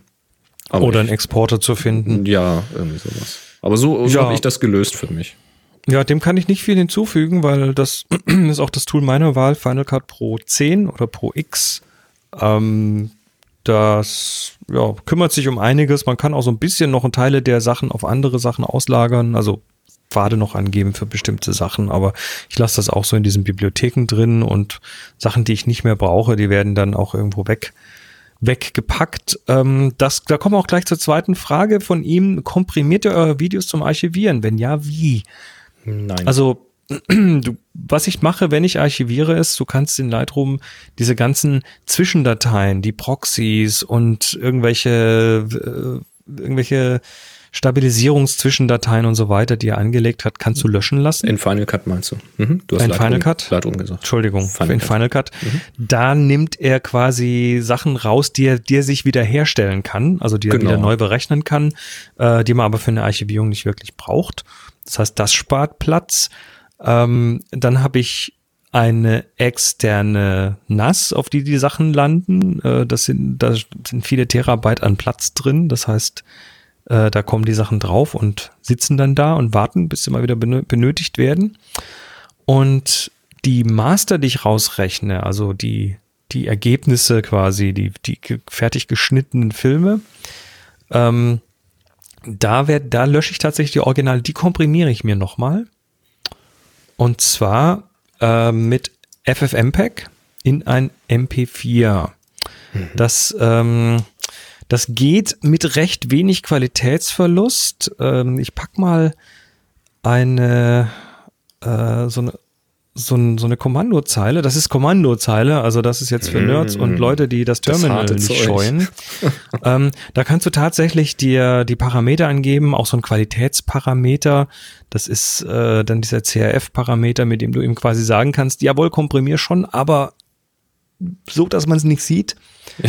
Und äh, da kriegt man relativ kompakte, komprimierte Final-Dateien raus, die man dann auch nochmal weiterverwenden kann. Ähm, ist nicht ideal, ganz sicher nicht. Und viele Profis werden jetzt die Hände über dem Kopf zusammenschlagen und sagen, um Gottes Willen, immer nur die ProRes 422 äh, Geschichten und so Och weiter. Ja. Es kommt darauf an, was das für Projekte sind und was man glaubt, damit vorzuhaben. Ne? Das Genau, Original also hast du ja noch. Du könntest das Projekt auch neu rendern lassen. Genau. Ähm, das ist genau mein Grund, warum ich es tue. Dann braucht das weniger Platz und da muss ich nicht ständig neue Platten in die NAS reinschieben. Ist übrigens dieser letzte Schritt, der mir tatsächlich noch fehlt. Im Augenblick liegen halt die Sachen archiviert auf der externen Platte, was nicht mehr auf dem Mac ist. Aber mir fehlt das zweite Backup. Und ähm, ich bin ja immer der, der ganz schnell dabei ist und sagt, eine Sicherung, die nur auf einer Platte, auf einem externen Medium existiert, existiert nicht. Weil wenn mir die Platte jetzt ausfällt, dann ist alles weg. Das heißt, mir fehlt jetzt noch der Schritt, dass ich diese externe äh, Platte auch nochmal auf mein NAS sichere, zusätzlich als Backup oder eben in ein Online-Backup das übertrage. Wobei das halt vom Datenvolumen her und den Kosten, das weiß ich nicht, ob ich das machen will. Aber aufs NAS mü- müsste ich das nochmal ziehen. Das äh, schiebe ich immer so vor mir her. Ist jetzt aber auch so, dass äh, die Geschichten für den Blog, das fand ich schon ganz witzig und da ist auch Material dabei, was natürlich dem Schnitt zum Opfer gefallen ist. Aber ich bin mir verdammt sicher, dass ich da nicht nochmal rangehen werde. Also das ist jetzt nichts, was mir wehtut. Wenn es jetzt wirklich bezahlte Geschichten gewesen wären, äh, also Jobvideos, dann wären die selbstverständlich nicht nur auf dem NAS, sondern auch nochmal in der Cloud gesichert. Das nur mal so noch dazu. Ich, ähm, so, pack das mal in die Command, in die, in die, in die, Command-Line, Äh, mhm. Die Command-Line packe ich jetzt mal in die Shownotes. Ähm, das ist, äh, tatsächlich ganz interessant, weil ich habe mir das äh, damals von einem Bekannten äh, mal zusammenstückeln lassen. Ich habe die mal gefragt, du sag mal, ihr, ihr nutzt doch bei, die hat bei, äh, die hat für YouTube gearbeitet. Und die haben im Hintergrund ganz viel dieses FFmpeg laufen. Also das Spezialversionen, die optimiert sind und was weiß ich alles für Riesenparallelverarbeitung und so weiter. Aber das, was, das, was äh, YouTube da macht, wenn es, wenn du ein Video hochgeladen hast, äh, es nimmt FFmpeg und macht das klein und verschiedene Auflösungen und so weiter. Und äh, habe dann sie gefragt, du sag mal, wie bereite ich am besten meine Videos vor, be bevor ich die zum Beispiel zu YouTube hochladen möchte? Weil du kannst natürlich so ein Preset nehmen in Final Cut Pro. Und dann wird das irgendwie, ja, weiß halt nicht genau, was es tut. Oder du kannst dir mit Kompressor was bauen oder so, sonst was. Oder, das hat sie mir dann empfohlen, nimm die Kommandozeile, geht schneller und du hast hinterher ein Video, was du hochlädst und wo du keine Qualitätsunterschiede siehst. Hier ist deine Kommandozeile, peng. Ja, super. Und das ist genau diese Kommandozeile. Ja, das ist auch schön. Also wenn du das natürlich vorher schon mal äh, aufbereitet kriegst, dann sparst du natürlich Uploadzeit. Ähm, ich habe natürlich ich hab- mit dem, mit dem äh, Vlog angefangen, als ich meine schnelle Internetleitung hatte und da war es mir eh scheißegal. Ja, also ich, ich habe jetzt hier diese RIT-Videos, da, da, da ist dann so im äh, unkomprimierten Original, beziehungsweise im, äh, im ProRes komprimierten Original, ist dann da quasi äh, so ein Video schon mal irgendwie 8, 9 Gigabyte groß. Okay, das merkt man. Mhm. Und die willst du nicht so auf YouTube hochladen. Nee. Und klar, es ist wahrscheinlich auch völlig okay, wenn man es eben direkt sagt, hey, lad mal zu YouTube hoch, dann wird er da so ein Zwischenformat komprimieren, dass es schneller hochlädt. Aber es ist tatsächlich halt, damit ist es tatsächlich schneller und sieht aus meiner Brille wahrscheinlich sogar noch besser aus. Na, ist doch cool. Aber wie gesagt, wer, wer sich die Kommandozeile zutraut, hey, macht das einfach. Sharing is caring. Spielt mal also damit. haben wir in den Show Notes. Sehr schön. Mit FFmpeg kannst du übrigens auch Bilder bearbeiten. Ach, Kannst auch JPEGs mal in der Größe verändern, so klein rechnen und so. das wusste ich nicht. Macht er alles, ja, ja. Ich dachte, dafür gibt's diesen Image Magic. Das auch, aber FFmpeg kann es auch. Ist halt wirklich, ne, das, also, ist, dass du hast dann ganz, ganz hübsche Kommandozeilen. So richtig hübsche. also da muss man tatsächlich so ein bisschen, bisschen CLI-resistent sein. Keilschrift ist nichts dagegen. genau. Nun gut, also das Thema Video, Videos archivieren haben wir, glaube ich, erschöpfend behandelt. Jawohl. Äh, ich habe noch einen kleinen Link-Tipp. Und zwar gibt es, ähm, das ist schon vor einigen Wochen rausgekommen, wahrscheinlich schon einigen Monaten, aber es ist immer noch aktuell. Ähm, hat die Firma Apple beziehungsweise deren Education Department hat ein paar E-Books äh, rausgehauen. Die verschenken die. Ähm, und die sind relativ simpel, aber für einen Einstieg in manche kreative Felder halt doch ganz interessant. Ähm, das Ganze läuft unter einer Serie Everyone Can Create. Da gibt es, äh, was gibt's denn da? Für Zeichnen und für Video und für Musik und, und so weiter gibt es quasi da so jeweils so ein, so ein E-Book. Ähm, und es gibt eben auch eins zum Thema Fotografie. Mhm. Und das, wenn man so, wenn man so äh, iDevices hat, ob das jetzt ein iPhone oder ein iPad ist, dann kann man das sich in diesem iBooks angucken. Die sind so schön interaktiv und hübsch gemacht. Und es ist erstmal relativ simpel gehalten, aber es sind halt dann doch die wichtigen Sachen drin. Also wer, wer in die Fotografie einsteigt und erstmal so ein paar Grundlagen lernen möchte, auch was eben das Kreative oder gerade was das Kreative angeht, Komposition, was platziere ich wo, warum tue ich's, äh, was funktioniert besser, was funktioniert nicht so gut, ähm, ist es auf jeden Fall wert, da mal reinzugucken. Da, also, da geht's, da geht's dann auch um Personen in Bildern, um Geschichten erzählen, in einem, äh, um in einem Bild eine Geschichte zu erzählen. Ähm, weißt du, ob das auch übersetzt ist oder ist das nur in Englisch? Ich hab, Gute Frage. Ich habe jetzt ne? hier auf Englisch, aber nee, ich weiß nicht, ob es übersetzt ist. Ich habe das jetzt hier. Müssen wir, müssen wir mal schauen. Nee, das ist auf Englisch. Ich glaube, das ist nur auf Englisch. Weil es ist schon der DE Store, aber die Bücher sind auf Englisch. Aber ist ja wurscht. Meine Güte, lernt man gleich noch ein bisschen Englisch dabei.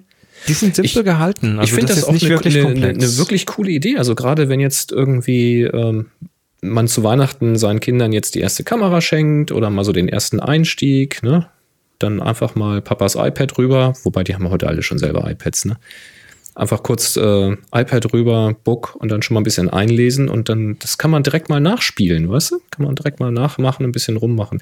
Ich finde das ziemlich cool, was Apple da macht.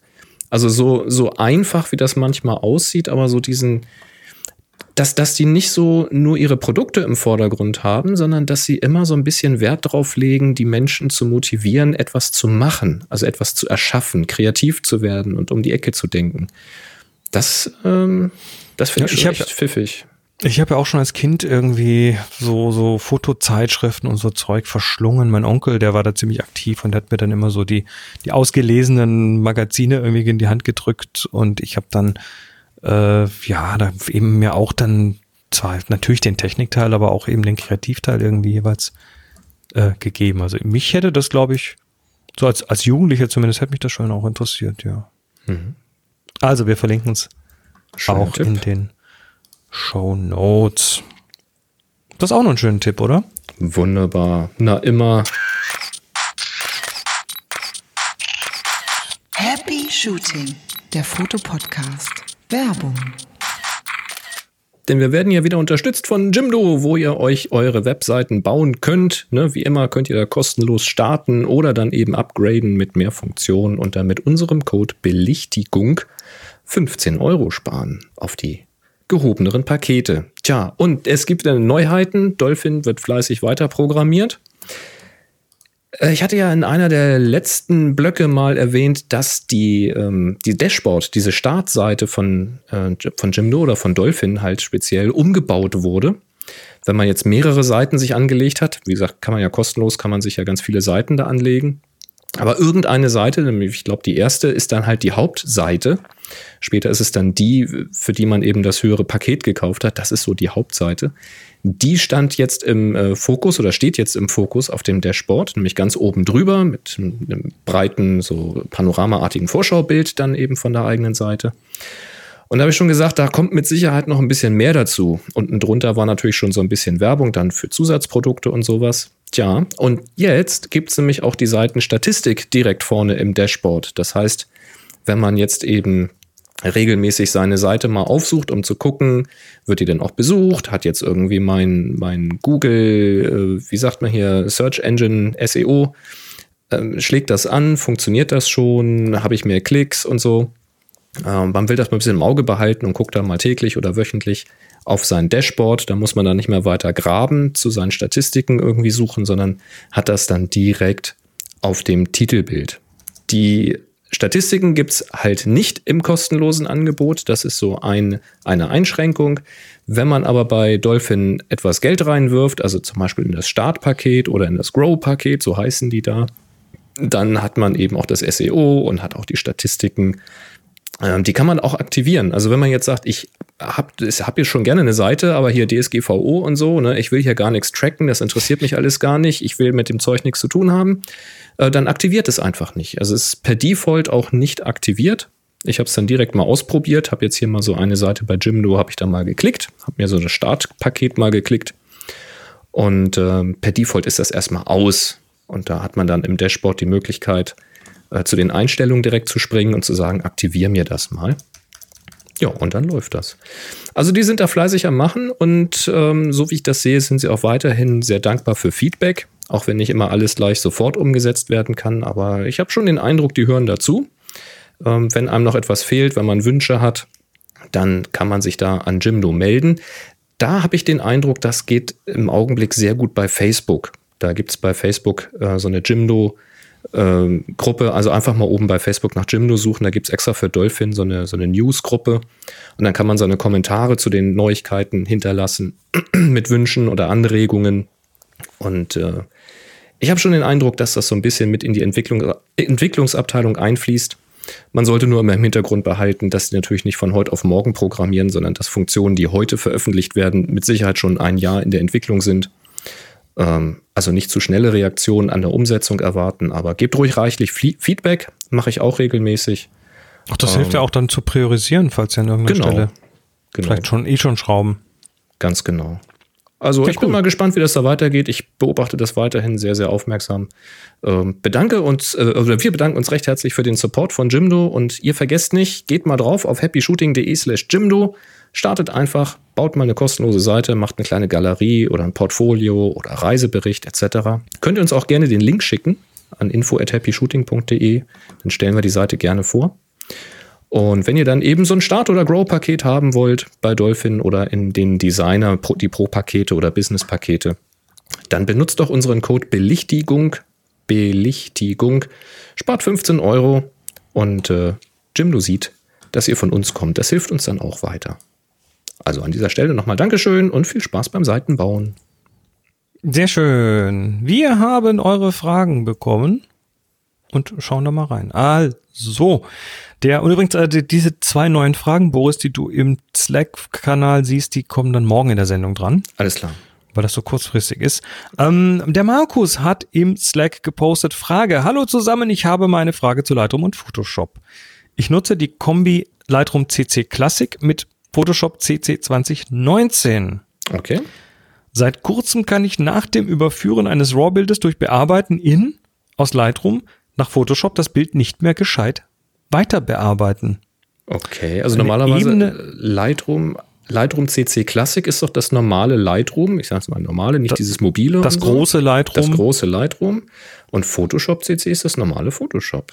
Und da ja. konnte man normalerweise ja bearbeiten in Photoshop. Okay. Kannst du Rechtsklick auf ein Bild und dann bearbeiten mhm, in mhm. und dann kannst du da Photoshop auswählen. Okay, dann da schreibt weiter, die Ebene. Ebene lässt sich nicht mehr duplizieren und ein Großteil der Menübefehle ist, Befehle ist nicht wählbar. Ist das ein genereller Bug im letzten Photoshop-Update oder mache ich etwas falsch?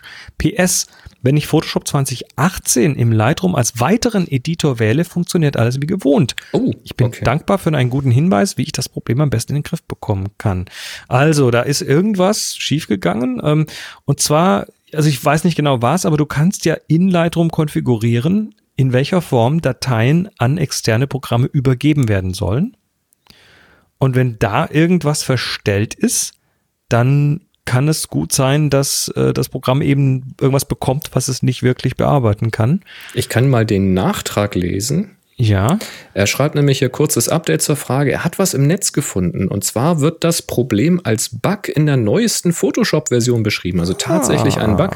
Der Lösungsansatz, denn es gibt ein Workaround, zuerst Photoshop starten und danach den Sprung aus Lightroom das funktioniert. Ähm, also Problem halbwegs erledigt. Habt ihr das gleiche Problem oder liegt es an meiner Konfiguration? Er hat Windows 10. Ähm, vielen Dank für den Pollen, für den Pollen, für den tollen Podcast. Für den Pollen-Podcast. Für den Pollen-Podcast, meine Damen und Herren. Hier ist Todd Podcast.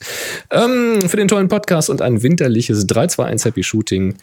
Ja, das ist interessant. Also das, äh, Chris, wie du gesagt hast, also es liegt offensichtlich direkt äh, ein Problem in dieser Kommunikation von dem einen Programm mhm. zum anderen. Da also, scheint da irgendwas. Ich nutze Klemmen. ja Photoshop quasi nicht mehr. Ich habe das mittlerweile, mache ich das mit Affinity Photo. Ich könnte, wenn ich wollte, weil ich das Fotografenpaket ja abonniere, aber ja, ich hoffe ja, dass ich dann auch dann irgendwann Lightroom nicht mehr benutzen muss.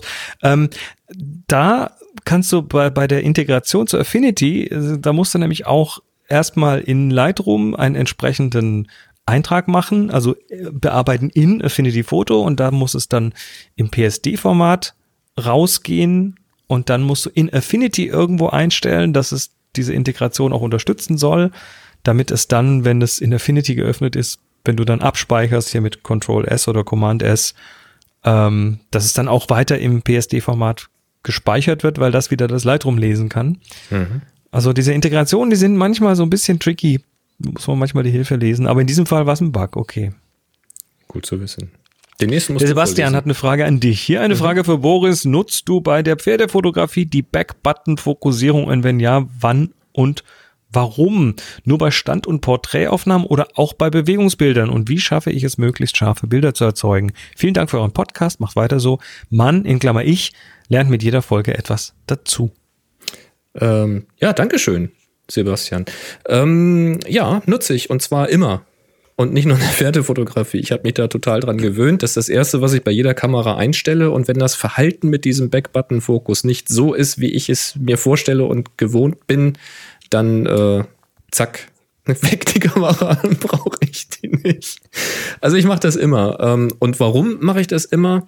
Weil ich mich einfach extrem dran gewöhnt habe, dass ich ähm, unabhängig vom Fokus zum Beispiel die Belichtung messen kann, dass ich unabhängig vom Fokus auch auslösen kann. Das heißt, ich habe es sehr, sehr leicht vorzufokussieren, kann also eine bestimmte Stelle anfokussieren, kann dann den Knopf loslassen und braucht dann nur noch mich aufs Auslösen zu konzentrieren. Also dann, wenn das Pferd oder das Motiv an der richtigen Stelle ist, dann löse ich halt aus. Das kann man mit einer kleinen Serie machen, wenn man dann auf der sicheren Seite sein möchte.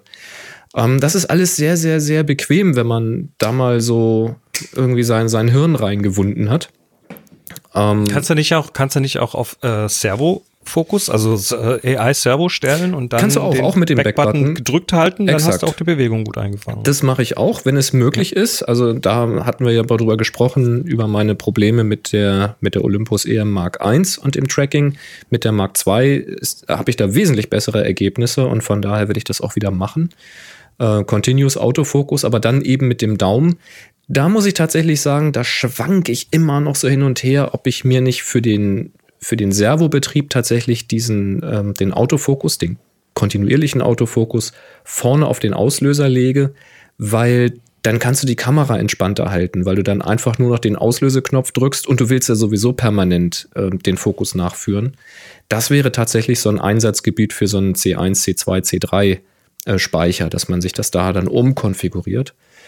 Ähm, aber bisher ist es tatsächlich so, dass ich auch in diesem Fall eben mir angewöhnt habe, dann einfach mit dem Daumen hinten drauf zu drücken.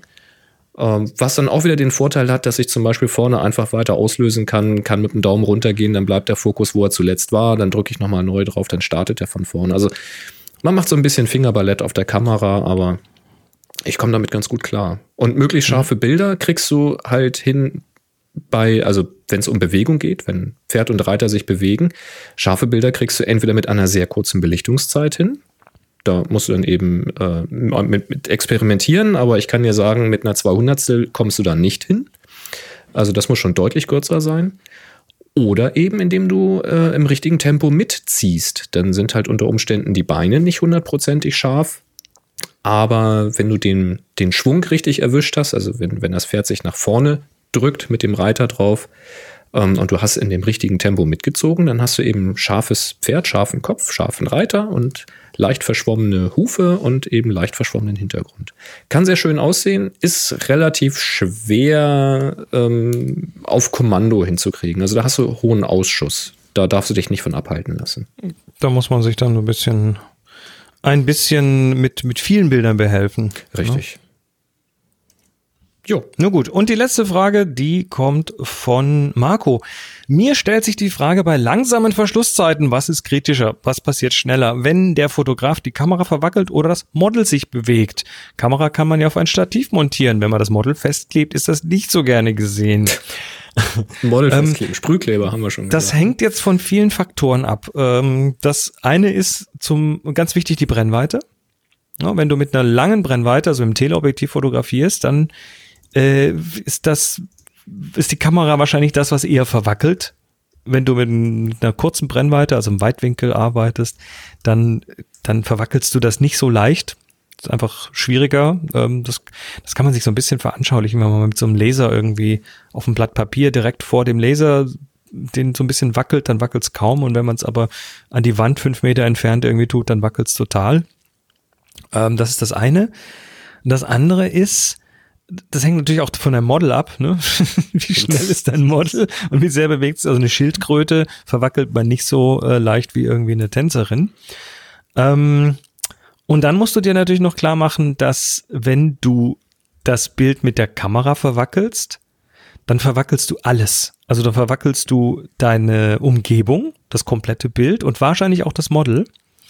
Wenn die Kamera auf dem Stativ steht oder so, du sie ruhig hältst, dann verwackelst du äh, die Umgebung nicht, sondern dann bewegt sich halt das Model und dann ist nur das verwackelt.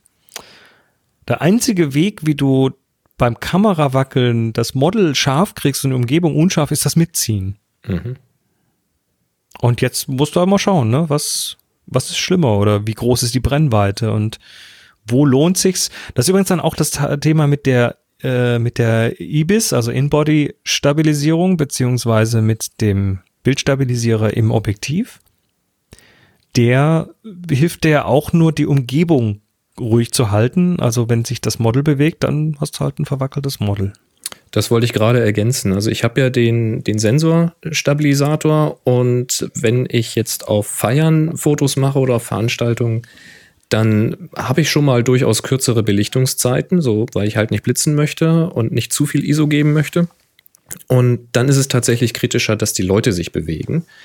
Ähm, wenn man die dann also wieder eingefroren haben will, dann muss man die halt tatsächlich ansprechen, dass sie halt für einen ein bisschen posieren oder mal in die Kamera schauen oder so. Ähm, oder man muss dann eben mehr ISO geben oder mit dem Blitz arbeiten. Und ansonsten kann das aber auch ganz, äh, ganz interessant aussehen, wenn du halt, ja, was weiß ich, am Bahnhof dann die Unruhe äh, ablichten willst und dann extra ein bisschen längere Belichtungszeiten nimmst, um eben, ja, quasi die Umgebung einigermaßen scharf zu haben, weil man schafft das schon, die Kamera mal ruhig zu halten, so für eine, weiß ich nicht, 30. Sekunde oder sowas oder eine 15.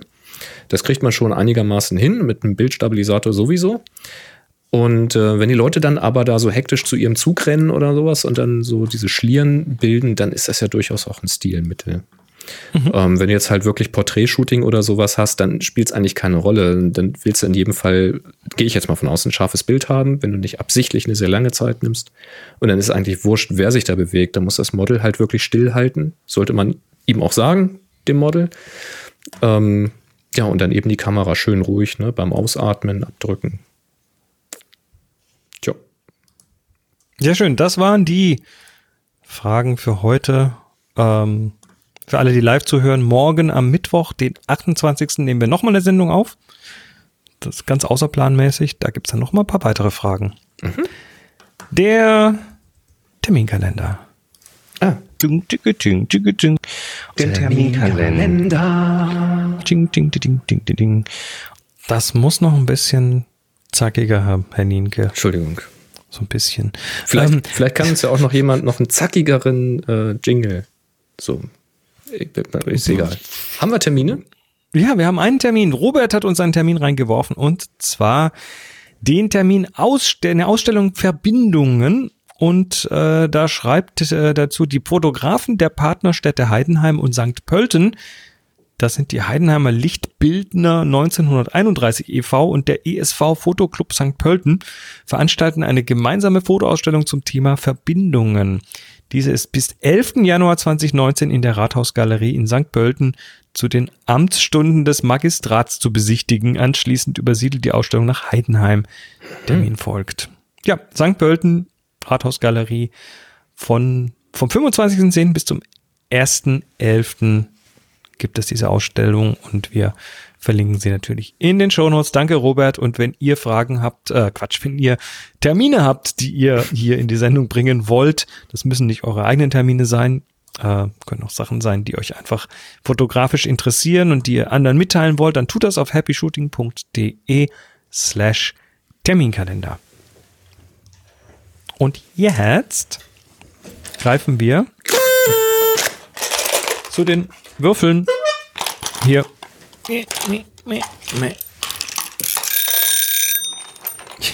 Aber genug, jetzt reicht's. Jetzt reicht's. Wo sind wir denn hier? So, also, wir haben Benimm einen dich, Gewinner, wir haben- einen Gewinner zu ermitteln. Ich bin nämlich immer. Hey. Aufgabe, Ähm, Aufgabe, haben Alternative. Alternative. Und was verlosen wir? ähm, wir verlosen für die Aufgabe Alternative den Cotton Carrier Scout, den wir vorhin besprochen haben. Sehr schön. Den gibt's zu gewinnen. Und wir machen wie immer eine Auslosung. Das heißt, wir würfeln. Der 1 aus so- 24 haben wir hier. Genau, die Gewinnerin oder den Gewinner. Ich möchte nur noch mal sagen, diese Fotogeschichten hier, wo es doch immer wieder auch mal richtig ja, ordentliche, teure Preise auch gibt, Das ist besser als Roulette. ähm, ist, ist, ist von der, ja, von der Gewinnwahrscheinlichkeit einfach sagenhaft gut. Also hier 1 aus 24 und auch nur äh, eine Ziehung. Das wird nicht mehr, mehr mehrfach, mehrfach gezogen, es sei denn, wir würfeln drüber. Du bist mal dran. Soll ich anfangen? Mach mal. Ähm, 360. Ich sag 63. 63? 63. Nö. Zu viel. 31. Auch zu viel. Äh, 87. Das ist nix. Die 5. Ja, oder? Die 5. 5. Kai Oettinger. Kai Oettinger hat uns ein Foto übermittelt. Äh, ich liebe ja manche Titel. W-45-DABU. Abzug in der B-Note. W45 Dabu. Ich finde, ich finde, Fotos brauchen sprechende Titel und keine kryptischen Nummern. Ähm, aber schön. Also trotzdem, äh, das Foto ist zum Thema Alternative. Und ja, was hat er? Er hat äh, eine Birne und einen Apfel und dazwischen liegt ein Messer. Und das Ganze auf einem Ist auch so schön Teller. Äh, ich mag das ganz gern. Also du hast die Birne, die, die quasi ins Bild reinragt. Du hast das Messer, das ist so ein, so ein altes, sieht fast wie ein Schnitzmesser aus oder so. Ich weiß Ja, nicht. das ist doch so ein, so ein altes Schälmesser, ist doch das. Ein Kartoffelschälmesser Schälmesser? oder so. Ja, ja, klar. Ja, du kennst dich mit Messerformen wohl besser aus als ich. Ja, ich bin großer Messerfreund. Du bist ein Messerfreund, okay. Absolut. Ähm, mit einer rostigen Klinge und sehr abgegriffen. Das Ganze, ich weiß ja nicht, ob ich, damit, gesehen. ob ich damit mein Obst schälen wollte. Ähm, ja, und äh, das liegt alles so schön so nebeneinander. Wenn man so die Augen zusammenkneift, sieht man ein Gesicht. Und der, die, die, die Orange wollte ich sagen, die, die, die Birne ist grün und so wie halt Birnen aussehen, mit so Tupfen drauf. Der Apfel ist schön knackig rot und gelb. Yep. Und das ist so ein technisch schönes Foto. Vom Alternative The angeordnet. Ja. Thema äh, Fokus, Belichtung, sitzt alles gut. Ähm, ein sehr, sehr, sehr diffuses Licht. Also ich vermute, dass es irgendwie, das sieht drunter fast aus wie so ein Stück von so einer Lichtbox oder sowas. Vermute ich jetzt mal. Entweder das oder tatsächlich irgendwie ein Diffusor oder am Fenster oder so. Aber guck mal, der, Ja, der das Apfel könnte- vorne hat so ein bisschen Reflexion auf der Unterseite nicht. Könnte am Fenster gewesen sein, muss aber nicht. Könnte möglicherweise, eventuell. Also vom Bild gesehen oben, also sprich von vorne, kam da das Licht, der Schatten fällt so nach hinten. Sehr diffus. Ich sag großes Fenster. Na gut. Ja, aber ähm, ja, schön, gewonnen. Ähm, Also, doch du hast- E-Mail an, am besten gleich chris.happyshooting.de. Korrekt, chris.happyshooting.de, schreib nochmal Cotton Carrier drauf und HS Alternative, damit ich es zuordnen kann und dann geht der Gewinn vermutlich noch dieses Jahr nicht raus. Keine Hektik. Keine Hektik. Ha- Hast du noch irgendwie ein, zwei, die du anschauen möchtest? Ich schaue gerade mal durch. Hast du noch eins auf die Schnelle? Ähm, ja, also was ich ganz, ganz nett fand, weil es so ein bisschen abstrakt ist, ist es bei uns hier die Nummer drei. Ähm, jetzt ist Flickr gerade wieder langsam. Oh, Hallo Flickr. Mhm. In letzter Zeit ist Flickr sehr langsam. Ich Ja, die glaube, die, stellen schrauben gerade an der irgendwas äh, Infrastruktur rum oder so. Er lädt noch, er lädt noch, er lädt noch. Dann schaue ich es mir jetzt halt einfach Mhm. im. Das hatte ich letzte Woche ja auch, dass das ein bisschen verzögert. Also, das ist ein Puschelbild. Ich vermute, das sind irgendwelche Pinsel oder sowas. Ähm, Titel Rasierpinsel. Ach ja, so Rasierpinsel. Rasierpinsel. Steht, steht sogar da. Die aber so, so zusammengebüschelt und von oben fotografiert werden, dass man das erstmal gar nicht als Rasierpinsel wahrnimmt. Ähm, was mich so an dem Bild so ein bisschen, was ich nicht, glaube ich, nicht gemacht hätte, wäre diesen diffusen, weichen Rand drumrum zu machen. Ne? Das Der ist mir so ein ein bisschen, bisschen zu kaputt. verspielt. Mhm. Das ist mir so ein bisschen zu verspielt. Das muss eigentlich nicht sein. Ähm, aber ja, ne, also äh, Sch- Schmeidolin ist das. Der hat wahrscheinlich einfach äh, einen Rasierpinselfimmel in irgendeiner Form und Vielleicht sammelt er ja Rasierpinsel. Also ich Vielleicht finde das ja, ich finde das ja schön. aber ich finde es schön abstrakt, ne? Wie, wie die irgendwie so ein Fünfeck oder sowas äh, bilden, ne? Das ist, wenn man so Wenn- diese so Sachen aneinander, das ist so ein bisschen wie Seifenblasen. Die machen ja auch dann Ja. so, so eckige Strukturen, wenn man die aneinander bringt. Ja, ganz, ganz nett. Ähm, warte, welches hatte ich hier gerade gesehen? Lass mich noch mal gucken, ob ich noch ein anderes finde. Ansonsten nehme ich nämlich unsere 8. Aber ich will noch mal gerade schnell durchgucken. Ach, auch sehr schön.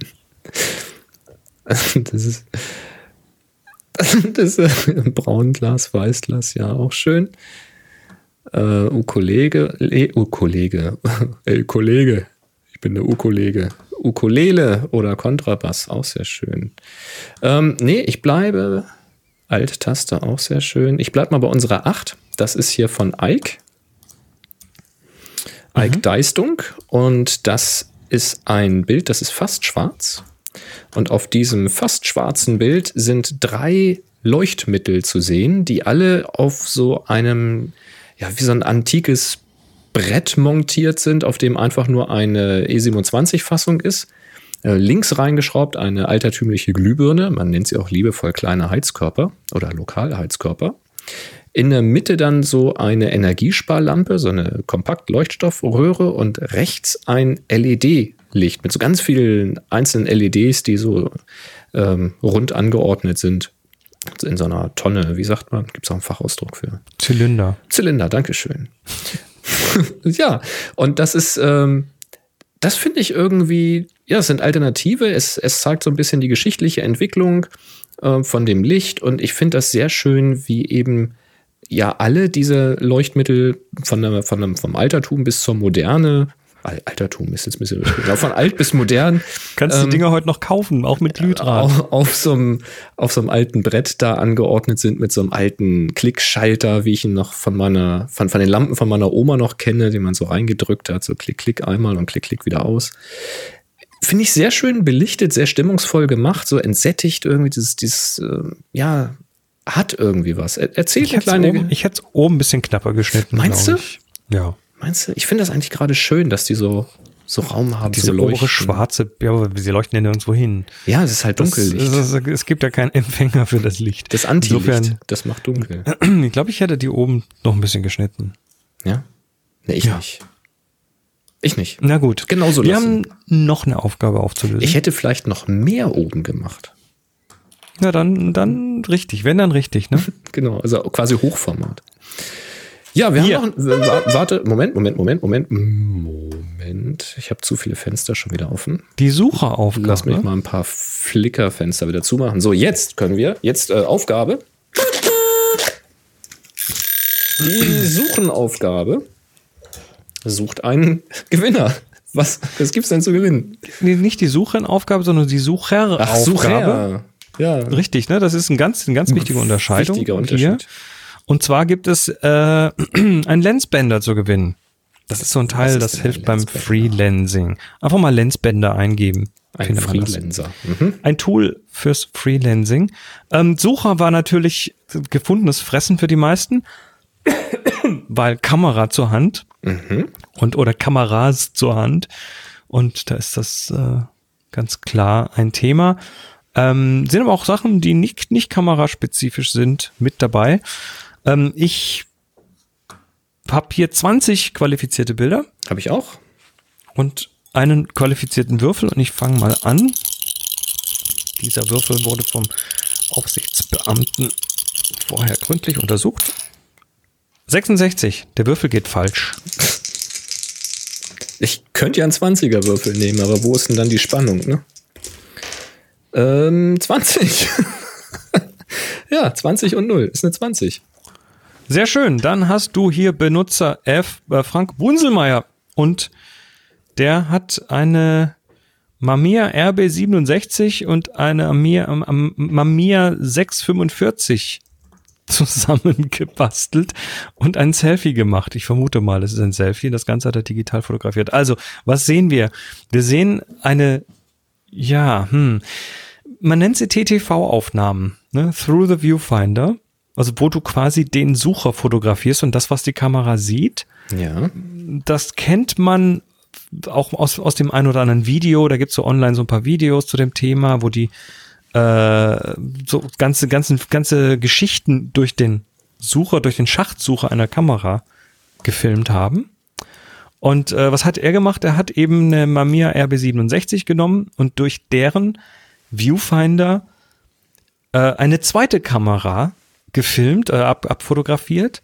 Und diese zweite Kamera, bei der sieht man auch den Viewfinder, das ist die Mamiya 645. Ja, quasi ums Eck fotografiert. Also er hat einmal in die obere Kamera, die schaut wieder auf den, auf die Mattscheibe der nächsten Kamera und da hat er sich dann selbst davor gestellt und ein Selfie gemacht. Also das ist kein TTV Through the Viewfinder, sondern das ist ein ähm, T T VTV. Through the Through the Through the Viewfinder Viewfinder. Egal. Also viele Ts und viele Vs. Ähm, und das Ganze noch in Schwarz-Weiß, weil das passt zu diesen, Das, zu diesen Kameras dazu. das Ding löst tatsächlich erstmal Fragen auf. Man überlegt sich tatsächlich erstmal, wie das Setup war. Also es könnte jetzt sein, dass die erste Kamera, in die er rein fotografiert hat, zum Beispiel nach oben zeigt, sodass er gerade in den Schachtsucher rein fotografiert und dann über dieser Kamera die zweite Kamera so aufgebaut hat, dass sie quasi über Kopf auf ihn zeigt. Das wäre eine Option. Das war ein bisschen Aufwand, das einzustellen. Also das ist schon echt ja. pfiffig. Mir gefällt auch, wie der, wie der Schnittbildindikator, mit dem man bei der 645 scharf stellt, der diagonal sitzt, Mhm. äh, wie der so quer, so mitten durch seine Nase sticht. Wir zoomen gerade mal ran. Oh ja, tatsächlich. Sehr, sehr schön. Ja, aber das, das hat schon irgendwie, das hat so richtig so einen Retro-Style, ne? weil einfach diese Mattscheibe natürlich eben matt ist. Das heißt, da kriegt man so ein bisschen Korn in dieses Bild rein. Dann hast du noch ein bisschen einen kleinen Fussel da auf der Mattscheibe und das gleiche wiederholt sich nochmal in der zweiten. Das hat schon echt Stil. Gefällt mir wirklich sehr gut, auch die Schwarz-Weiß-Umsetzung. Das freut mich jetzt, dass der Frank das geworden ist, weil ähm, ich, wenn ich mir das anschaue, was er hier gebastelt hat, dann kann er auch mit dem Lensbänder was anfangen. Ja, auf jeden Fall. Das ist nicht verloren an ihm, das äh, ist gut. Also Frank, schreib eine E-Mail an chris at chrismark, äh, chris at happyshooting.de zum einfachsten. So ist besser, ja. Auch bitte Lensbänder draufschreiben und dann kriegst du das Ding. Ja, TTV haben wir mehrfach. Also äh, Das war, glaube ich, auch naheliegend. Ne? Sucher, Kamerasucher. durch den Sucher durch, natürlich, Ja. klar. Haben, wir- haben wir mehrfach. Ich habe ja noch eins und zwar äh, der Rolf, dort Matchbox, hat unsere Nummer 6 gemacht und der hat das mal ganz mal umgedreht. Ah. Der guckt von, der guckt auf ein Klavier mit der Kamera, aber nicht mit der Seite, wo das Objektiv dran kommt, sondern mit dem Sucher, also mit dem Okular hinten, wo man das Auge dran tut. Und dann hat er das vorne offen, also diese Spiegelreflexkamera und schießt den Spiegel und auf dem Spiegel sieht man jetzt das Bild, was hinten der Sucher sieht. Klar, das geht ja in beide Richtungen. Geht in beide Richtungen. Musst du halt natürlich vom Abstand her und Winkel so bringen, dass man auch noch was einigermaßen scharf erkennen kann. Ne?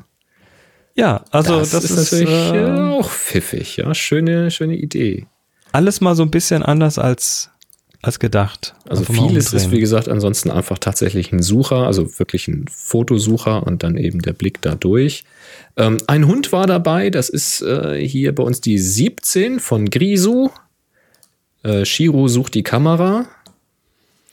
Und bei uns die 15 ist ein Sucher, also ein Ah. Suchender. Das ist eine Statue von jemandem, der so mit der Hand über den Augen, so, so, also Quatsch, mit, den Hand, mit der Hand oberhalb der Augen, so Sonne abschirmend in die Ferne schaut. Auch sehr Das ist schön. dann ein Sucher. Auch so schön dieser Kalksandstein vor dem blauen Himmel. Ja, Die Bäume so ein bisschen wie das Achselhaar. was? Na, links unten die Bäume da unter der Achsel von der Figur. Achso, das guckt dann so still. Hat so ein bisschen 80s-Style. Habe ich gar nicht gesehen. Okay, äh, ja, to toll, dass ihr alle mitgemacht habt. Schreibt uns wegen den Preisen und dann äh, kommen die auch. Und überhaupt äh, ein Dankeschön fürs Mitmachen, ihr Ja, da draußen, die Fall. ihr hier live mithelft oder in den Konserven und uns, uns auf Twitter verbreitet und sonst wo. Das kommt immer richtig gut. Aktuelle Und, Aufgabe läuft übrigens, ne? Läuft, äh, lautet auf den Namen Tasche und läuft noch bis zum 6.12.2018. könnt ihr mitmachen? Könnt ihr was gewinnen. Absolut. Und das wäre es gewesen, wenn wir nicht noch One More Thing hätten. Ich bin kürzlich, äh, oder beziehungsweise kürzlich, es, es ging vor ein paar Wochen mal ein Video rum von der ISS und auf diesem Video sah man, äh, oder es war ein Foto, wo der eine dem anderen die Haare schneidet, irgendwie sowas. Und auf dem Foto sah man eben so die, na ich nenne es mal die Waffenkammer der ISS, aber damit meine ich jetzt keine Knallwaffen, sondern Kameras und Objektive.